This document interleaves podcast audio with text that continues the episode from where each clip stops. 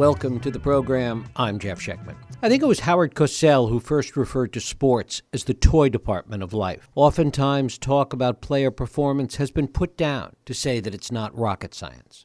Well, the fact is that we now know that it's neuroscience, computer science, medical science, and a whole lot more. We often talk about the game of golf as being so much inside the player's head. But now new research shows us that this is just as true for football, basketball, and especially baseball. The metrics that drove Moneyball have now been amplified to include new arenas of scientific data that may be the handicapping tools and tip sheets of the future. We're going to talk about this today with my guest, journalist Zach Schonbrun.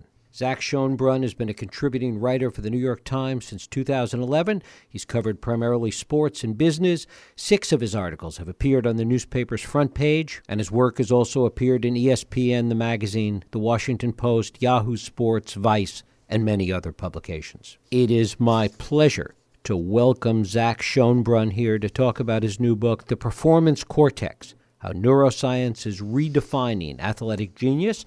Zach, thanks so much for joining us. Thank you so much, Jeff. Well, what a lovely intro. Thank you. Well, thank you.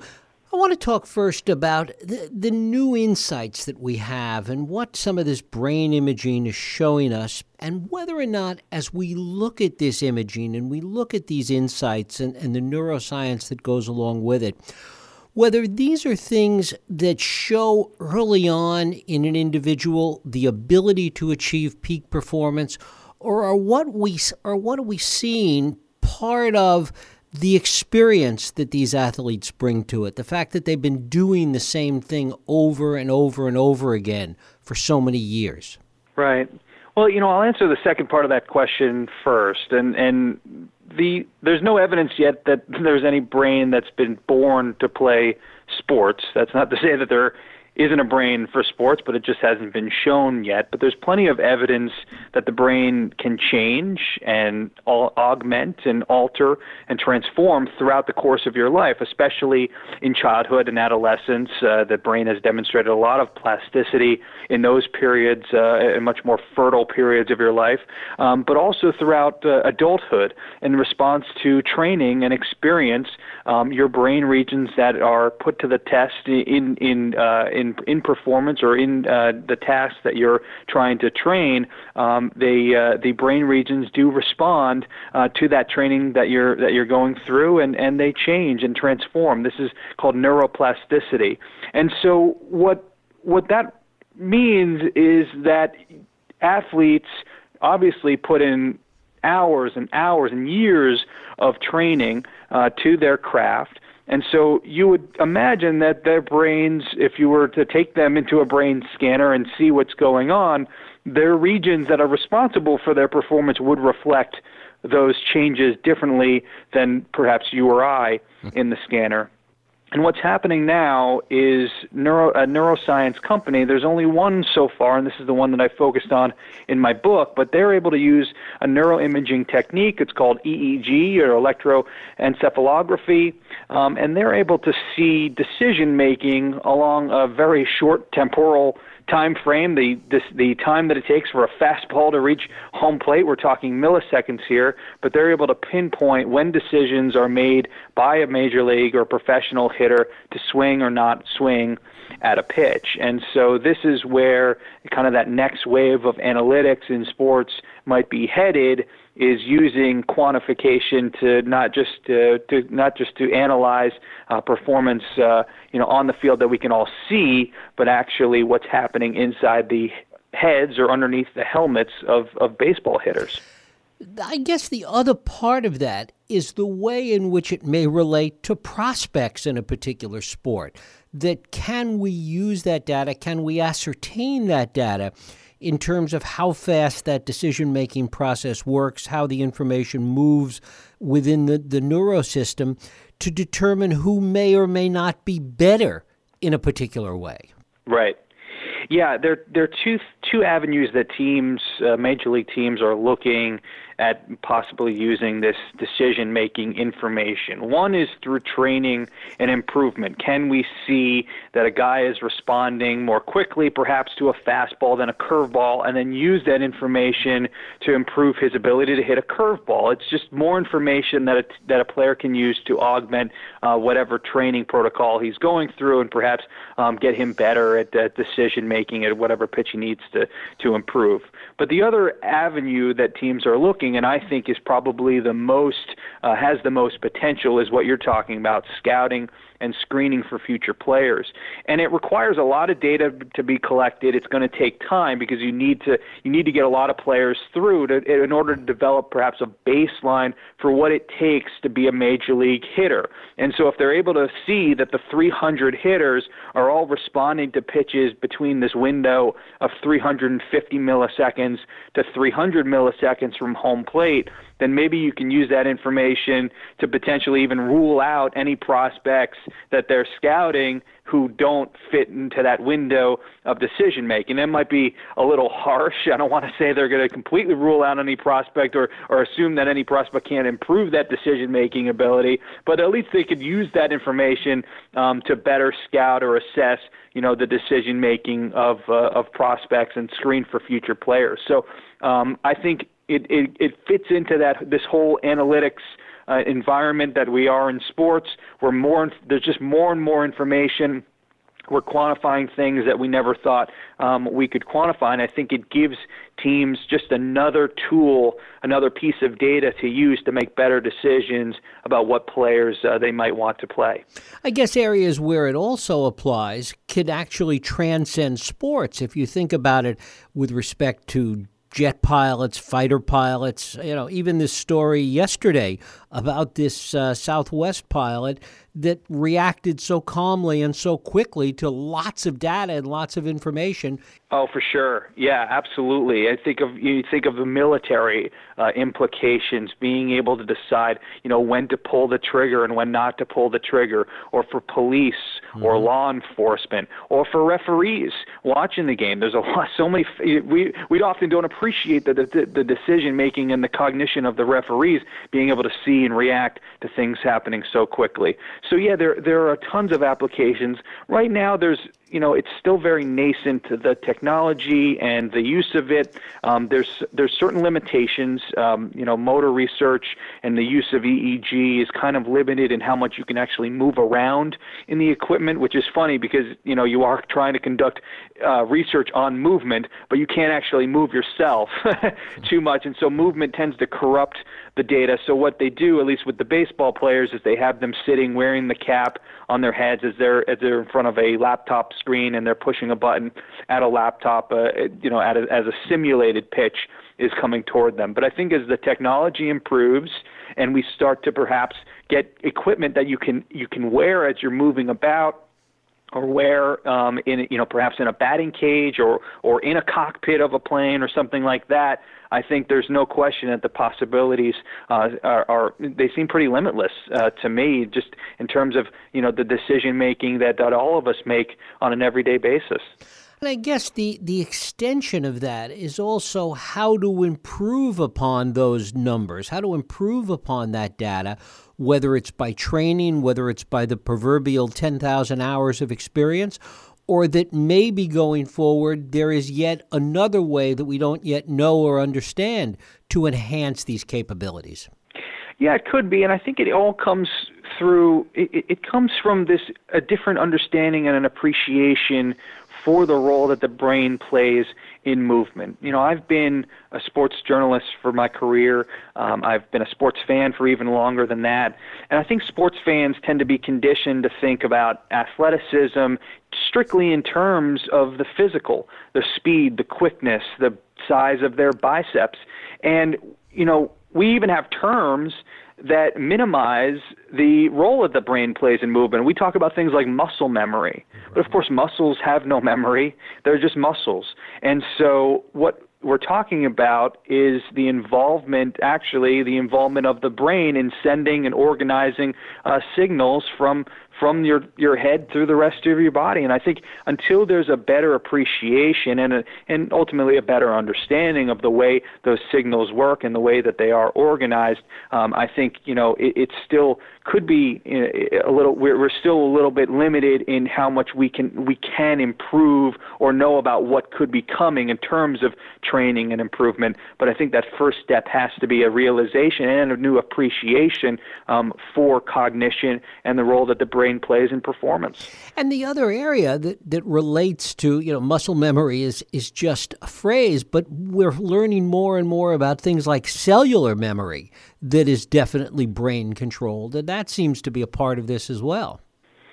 Yeah, well, you know, I mean, it, it, it's it's it, it is interesting. I mean, neurons, you know, neurons are small little we got 86 billion of them and and they're you know for for a neuron to to send a signal all the way down to your legs or or to your arms it takes a long time. We don't often appreciate um, the time it takes for movement to transpire. And so for the for this uh, sort of organization and the patterns of our movements to take place it is a remarkably intricate and complex system. Just to reach your arm out uh, to grab a coffee mug at the end of your desk, or never mind to walk down the street and and uh, and avoid obstacles and and make sure you're not stepping into oncoming traffic. It is an extraordinary uh, problem for the brain to be solving on an everyday basis. We take it for granted because of how natural these things come to us. But when you look at an, an extraordinary athlete who moves uh, in the way that they do uh, on the field or on the court,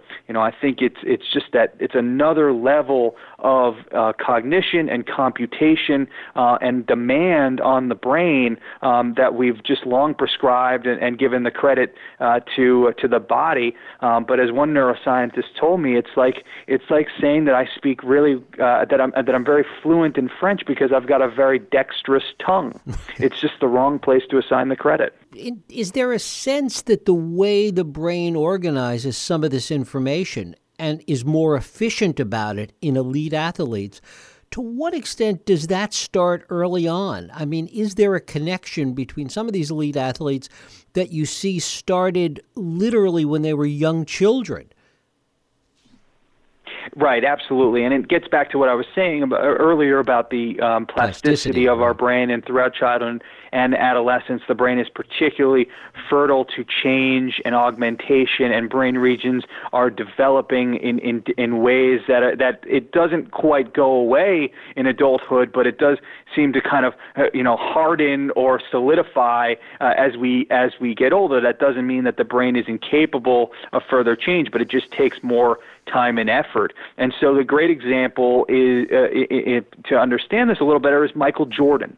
Okay, Michael Jordan was this world class basketball player, but yet when he tried to play baseball uh, for that one fateful year in 1994 he was terrible and, and much worse than we ever expected. And the reason is that he had played baseball as a kid and had been had been fairly good at baseball, but then he stopped and he and he he uh, obviously concentrated on his on his basketball playing. And when he tried to pick it up again his ability his brain uh, his brain's ability to pick that skill up again had effectively been lost. Now if he had continued at baseball uh, you know it's hard to say uh, that he would not have progressed and improved and gotten better. It just would have taken a lot more time than he expected and he was willing to put into it. So, you know, Jordan's a great example of somebody who we, we think of a world class athlete and the athleticism and Air Jordan, but for base for for a sport like baseball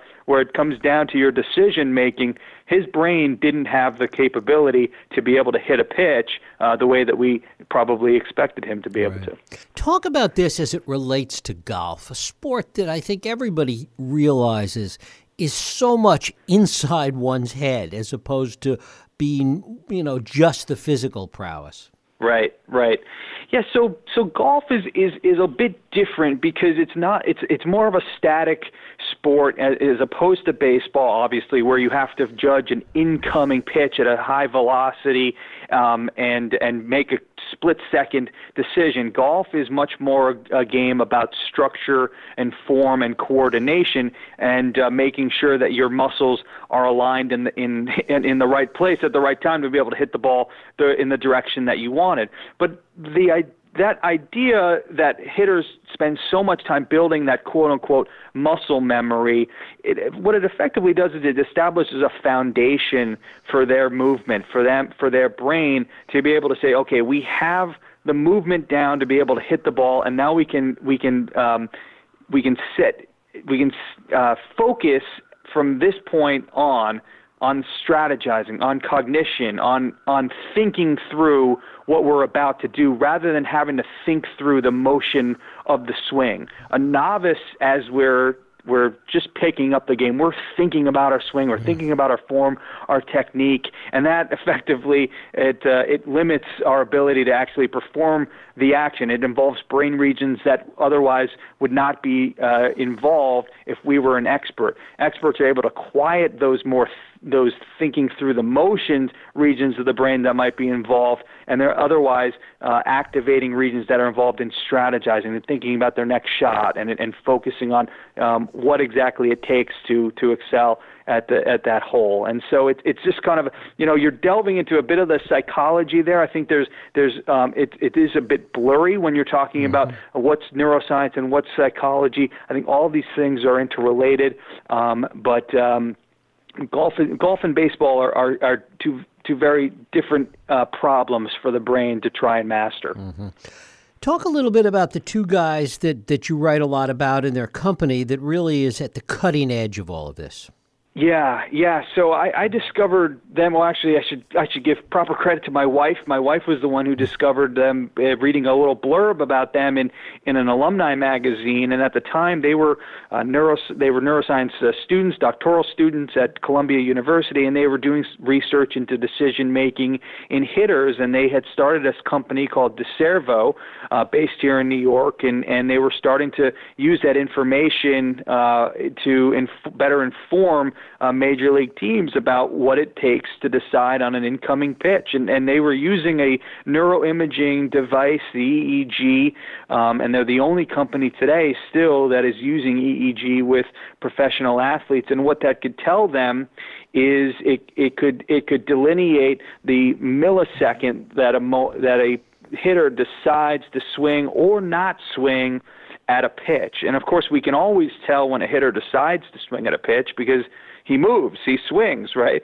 But we never had information about when a hitter actively decided not to swing. That is the, that is the, it's the same type of decision. It's still the same neural activation. It's just a different motor output. And so it, it revealed uh, to major league teams this this new uh, area of mental uh, analytics and, and this opportunity to figure out you know w- what is the what is the decision making that these that these hitters uh, are are making. And um, and yeah, so they've been working with major league teams for uh, three or four years now, and I've been following them every step of the way. How much of a difference if at all, has it made in, in terms of assessing players and understanding what they're capable of? Yeah, so it's a little hard to, to say. It's still very nascent and, and, and early on um, in this understanding. I think there's a healthy curiosity from teams at this point. DeCervo has spoken uh, with, uh, or at least corresponded with 28 of the 30 teams. There's plenty of interest, and they have signed uh, consulting agreements with about 10 of them so far, including a team in, in Korea. And there's still, it's still very early, and, and, and more, as I was saying earlier, a lot more data needs to be collected. They need to put uh, more players uh, through this scanning device. The limitation here and the burden that uh, DeCervo has been um, up against is that it's it's a fairly rigorous scientific approach. At least that's that what they've tried to make it as, as rigorous and, and valid as possible. And so it's about a 40 minute assessment of just wearing an EEG head cap and sitting at a laptop and tapping your finger and not being able to move too much. And you can imagine, you know, 18 year old baseball prospects, they don't want to do that too often. And teams are very wary about burdening their players um, from, uh, you know, overburdening their players with all this extracurricular stuff, especially if it's not clear yet what benefit they're going to get out of it. Uh, I think down the road they're they are going to be able to get a, a great amount of benefit out of it, but it still takes time for them to be fully convinced about that stuff. So, you know, it's it's a bit of a catch-22 there. You need to have a lot of players signed up, but at the same time, um, teams don't want to put so many players through until they're convinced uh, that uh, that the technology works. But you know, I, I, from, from my standpoint, I'm convinced that this sort of technology, this technique, and neuroscience in general is going to uh, be the future and be incorporated much more in sports as we move forward. How much are things like vision being incorporated? I mean, that's part of the whole neurosystem and through the optic nerves, but that's an important part of it, particularly in something like baseball. How much is that taken into account? How much data is there to to really define that at this point?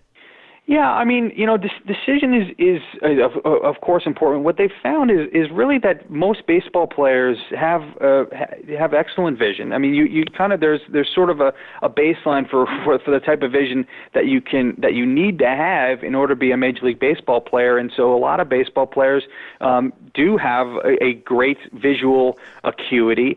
Certainly, there there might be slight differences, and I think there is an effort to understand what those differences might be. Um, but if, if you if you were to take you know across the board, I think you would you would see most uh, baseball players fit in this uh, range of about 2010 to 2012 visual acuity, and of course, not every baseball player is an all-star, and so figuring out there you know there probably is something else going on that contributes to their uh, success, right. and and it certainly is not um, at least you know, from from my own vantage point, it does not seem to have anything to do with the size of their muscles or just the size of their physiques in general. You look at the uh, two uh, leaders for the American League MVP race last year, they couldn't look any more physically different from each other. It was five foot five Jose Altuve and the six foot seven Aaron Judge from the New York Yankees, and and they were uh, the two best hitters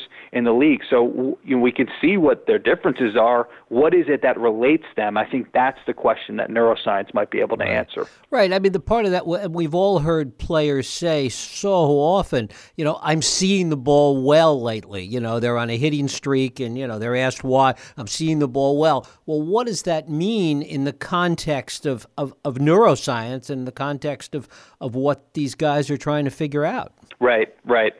Well, you know, we often think about uh, athletes in fast moving sports like baseball or tennis as being reaction machines, just see ball, hit ball. But actually, that really couldn't be mm-hmm. further from the truth. Our body systems, our, our motor system, doesn't work fast enough in order to respond just by the feedback of seeing an incoming pitch or an incoming tennis serve at 150 miles an hour and deciding then to swing. We have to use prediction uh, and and pick up on cues that experts have been very very good at establishing over the course of their careers and all the practice and the time that they put into it. Oftentimes these cues are are they're almost I hate to say they're imperceptible because there's something that these experts are picking up on, but they would be imperceptible to you or I or a baseball fan, and it's and it's actually something that uh, triggers a motor activation in their in their brains that would be different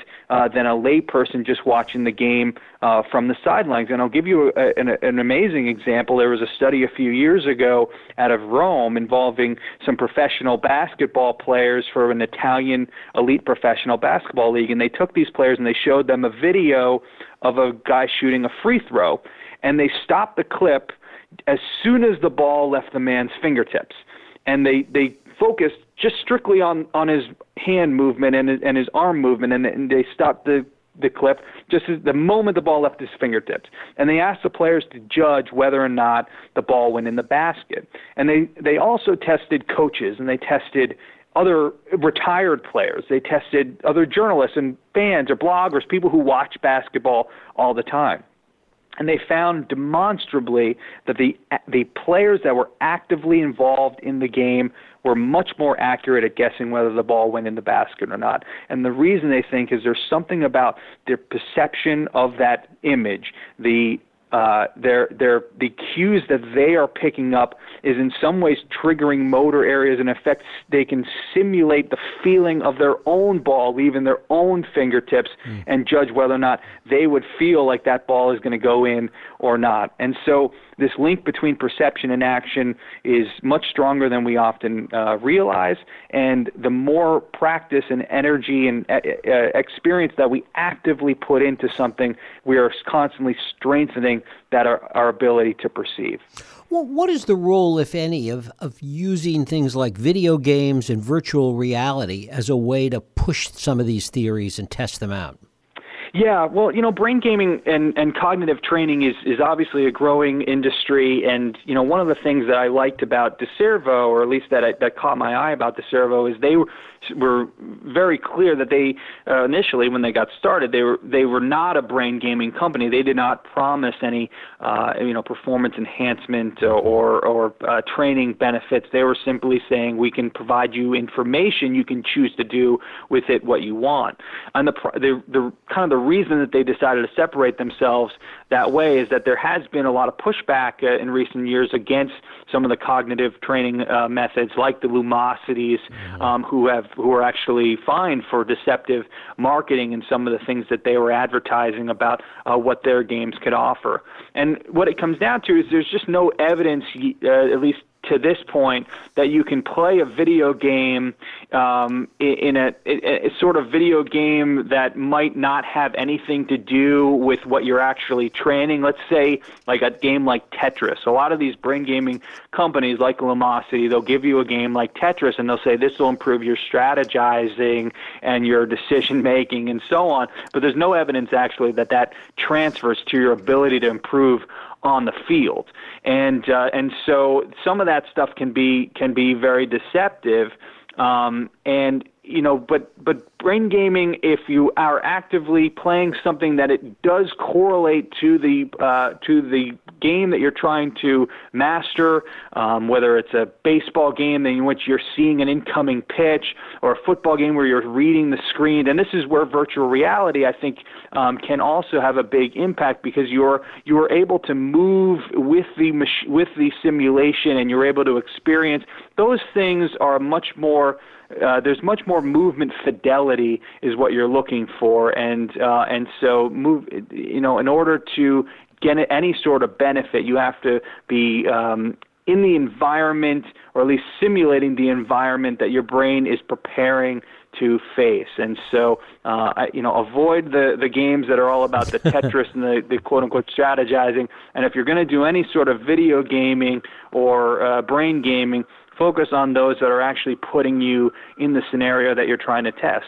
I mean, listen, we've had we we know the success of flight simulators and there you know and and and things like that for uh, preparing a pilot to to experience what he's about to experience.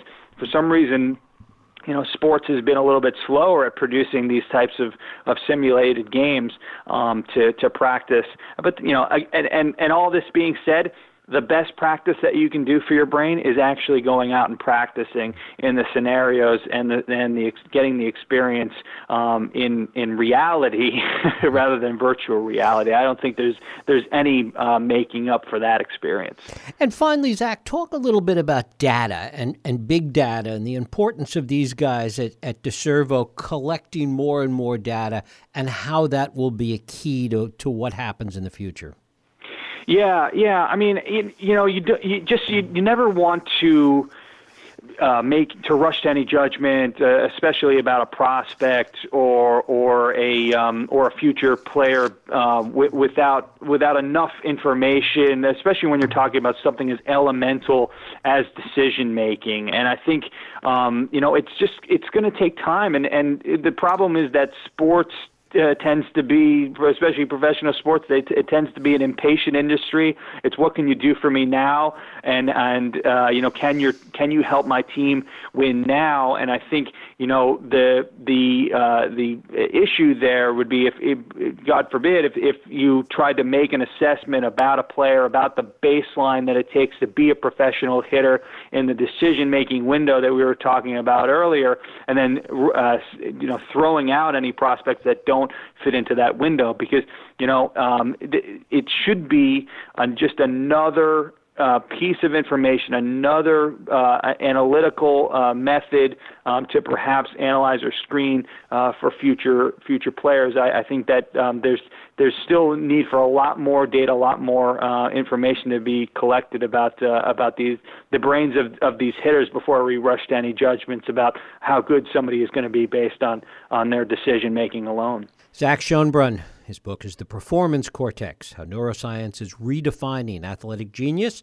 Zach, I thank you so much for spending time with us. Ah, great to be here, Jeff. Thank you very much for having me. Thank you.